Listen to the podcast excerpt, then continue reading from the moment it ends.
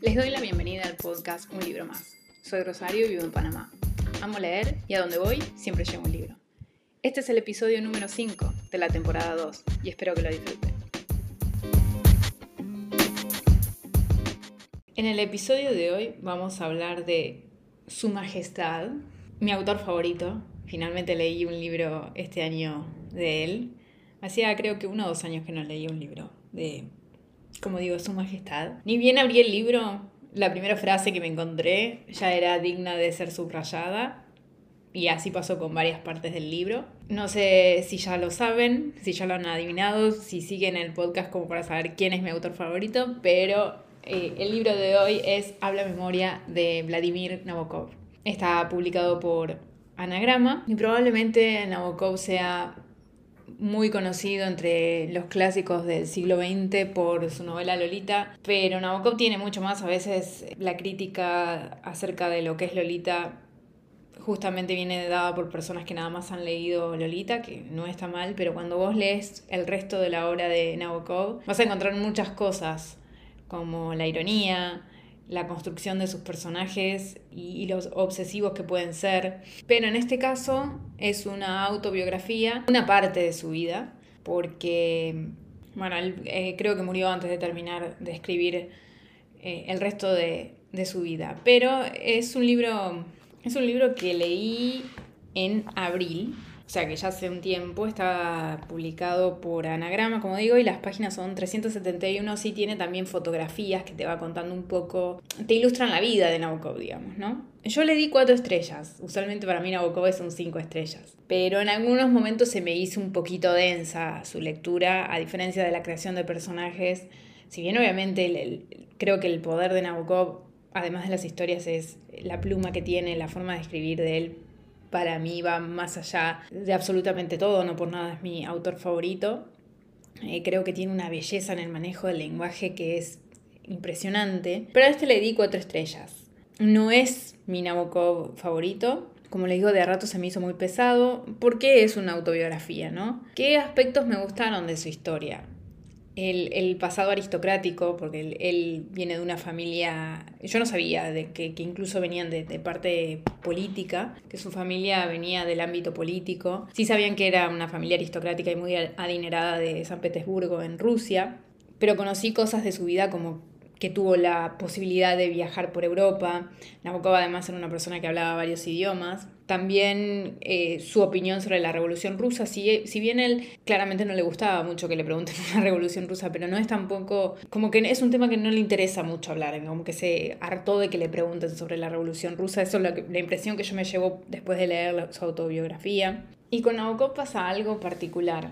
Para mí, eh, Nabokov uno lo lee una vez y no es suficiente. Creo que a los libros de Nabokov hay que leerlos una, dos, tres, cuatro veces. Son, son libros que para mí se merecen una relectura porque vas a encontrar cosas que por ahí se te escaparon en la primera lectura. Como es un autor de una escritura tan bella, pero también pesada, también su forma de, de, decir las cosas a veces puede ser bien compleja, o sea, uno se tiene que detener a leer las frases varias veces para hallarle un poco del, el, sentido de lo que te quiso decir, porque por ahí empezás leyéndolo de una manera y terminas siendo otra.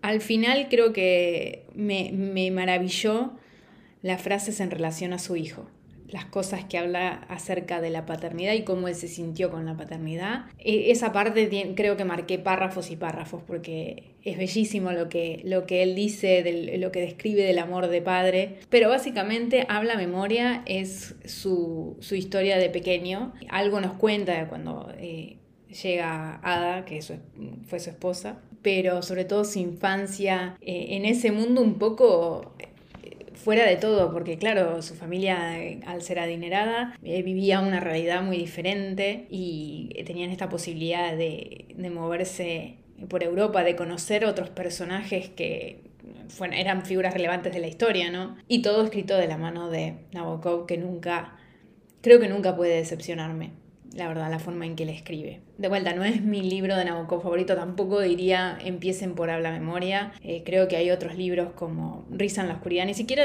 diría que por ahí empiecen con Lolita. Para mí una fórmula que resultó fue empezar con Nim. Las descripciones en Nim me llevaron a continuar con los libros de Nabokov. Eh, no recomendaría Lolita como el, punto de entrada, te puede molestar mucho, Lolita, pero cuando vas viendo la ironía y sarcasmo en otros, en otros libros, como que después por, por ahí puedes pararte diferente con Lolita. Igualmente estoy hablando desde que Lolita lo leí cuando tenía 19, 20 años, no sé si hoy en día lo podía leer y tener la misma lectura, pero independientemente de todo lo que yo le rescato es la belleza con la que él escribe, el poder de escritura que él tenía, creo que hay muy pocos autores, hay autores que escriben bellísimamente bien, pero no sé, para mí ninguno me ha llegado de la forma en que me llegan a que por ejemplo abro la primera página y me encuentro con una frase demoledora desde el inicio y tengo que subrayarla. Es un poco lo que puedo decir de este libro, no entren a Nabokov por este, pero igualmente yo quería hablar porque tengo que encontrar una excusa para hablar de Nabokov. Y porque hacía varios años que no leía Nabokov. Yo intento leer un libro de Nabokov, por lo menos intentaba hacer eso, un libro de Nabokov al año, porque obviamente él ya está muerto, entonces no va a seguir publicando. Pero tenía algunos ahí en el tintero, tengo todavía que tengo que terminar. Los cuentos de Nabokov no los he leído. Tengo el libro, pero no lo he leído. Y me faltan algunos más. Pero hay, hay libros extraordinarios. Ahora que les estaba recomendando Invitación a una decapitación, es fantástico pero es, e, es una lectura acerca de la muerte impresionante. Entonces, bueno, es, es, una excusa. Hoy traje el libro, básicamente no es que no lo recomiende, sí, no entren, si les gusta Nabokov, sí, léanlo, pero eh, no entren a Nabokov por, por Habla Memoria, que es el libro de hoy, Habla Memoria, de Vladimir Nabokov, publicado por Anagrama. Y en el episodio de hoy vamos a hablar de los libros que leí en julio. El resumen de lecturas. Lo bueno es que este mes no abandoné ningún libro. Leí cuatro libros en total. Hay uno que lo venía arrastrando de junio. Eh, sí tuve como un bloqueo de lector con uno de los libros, me costó mucho. Lo mencioné en el episodio anterior.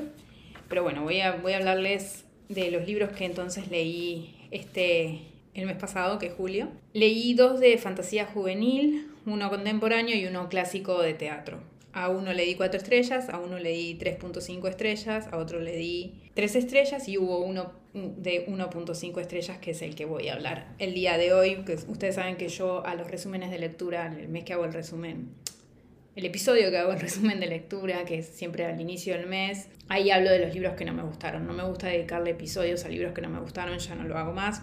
Y bueno, de acá, de los libros que leí, eh, de uno ya tienen reseña, que fue Dejar el mundo atrás creo que es hace dos episodios que hice, o el episodio anterior, no recuerdo, hice una, hablé de este libro, eh, leí una continuación de serie que también hablé en el episodio anterior, que es el de Los Héroes del Olimpo, que ya hablaré de toda la serie en general, pero este es el que casi me da bloqueo lector, estoy a un solo libro de terminar esa serie. Y también leí una obra de Shakespeare, pero ya de Shakespeare hablaré en, en su momento, cuando por lo menos haya terminado el bodoque de libro que tengo de tragedias, uno, porque tengo una recopilación de todas las obras de Shakespeare. Tengo dos tomos de comedias y dos tomos de tragedia. Y todavía estoy repasando el tomo uno de tragedias porque no había leído ninguno de los que estaba ahí, porque he leído Romeo y Julieta y he leído Hamlet, aunque Hamlet creo que lo voy a releer porque hasta ahora Hamlet es mi favorito. Pero leí, avancé en una de las obras, intento leer una obra de Shakespeare por mes. Este la verdad que lo leí rápido, de hecho lo leí mientras lavaba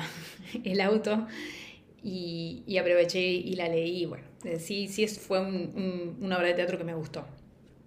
Y del libro que no me gustó es de fantasía juvenil, no me sorprende porque ya he dicho que no es un género, salvo excepciones, que, que me encante, porque no soy la audiencia, básicamente.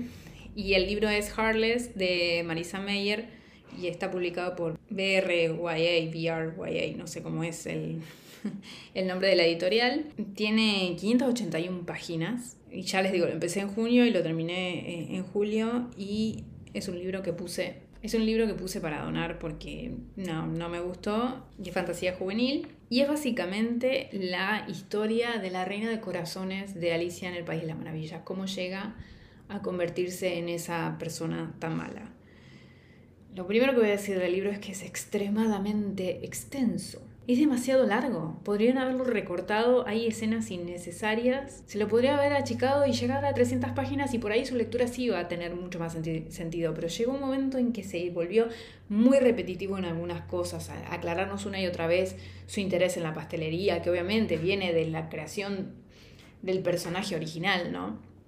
Pero como estos aspectos que nos intentaban recordar una y otra vez para que nos diéramos cuenta de que estamos hablando de la reina de corazones, de Alicia en el País de las Maravillas. Básicamente es la historia de esta chica Catherine, que, viene, que vive en un, en un mundo totalmente de fantasía, un mundo muy loco, como es el de Alicia en el País de las Maravillas, y aparecen muchos de los personajes de Alicia en el País de la Maravilla. Ella, su sueño es poner una pastelería, y bueno, después conoce a un personaje, el Joker, y bueno, medio como que se empieza a enganchar con el Joker y de ahí va surgiendo la historia.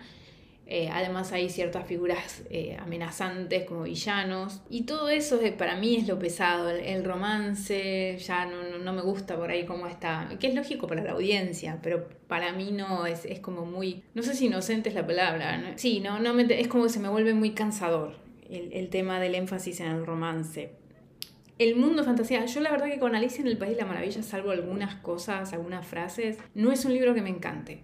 La verdad, Alicia en el País de la Maravilla ni la segunda parte. No es un libro que a mí me, guste, me atrape. De hecho, hay algunas frases que sí me gustan, pero después los personajes no me llaman la atención.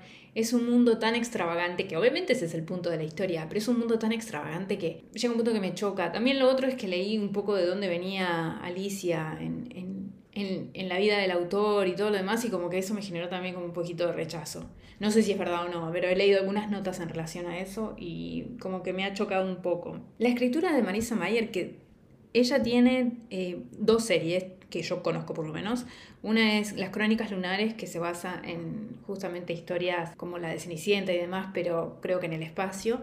Y tiene una segunda saga que utiliza el tema de los eh, superhéroes, que es la de Renegados. De hecho, yo tengo el primer libro de esa serie. Tengo mis dudas de que a mí me vaya a gustar, porque a mí en general no me gustan las historias de superhéroes y villanos, ya lo descubrí, lo descubrí después de comprar ese libro. Pero lo tengo pendiente. Y después de leer Heartless, la verdad que no sé si a mí Marisa Mayer me va a gustar. Y todos son libros de eh, fantasía juvenil, entonces no sé qué fue en ese momento que compré mucho de fantasía juvenil porque los veía en Booktube, pero ya yo ya sé que no no es no es lo que más me gusta, entonces bueno, tengo mis dudas acerca de que me vayan a gustar estas dos series, si bien eh, tengo Renegados para empezar. Pero no, no me pareció atractiva, me pareció muy repetitiva. y como les digo, extremadamente largo. Y bueno, ese es el, único libro de este, del mes pasado que la verdad que no, no me gustó. Un poco sabía que no me iba a gustar. No es que sabía que no me iba a gustar.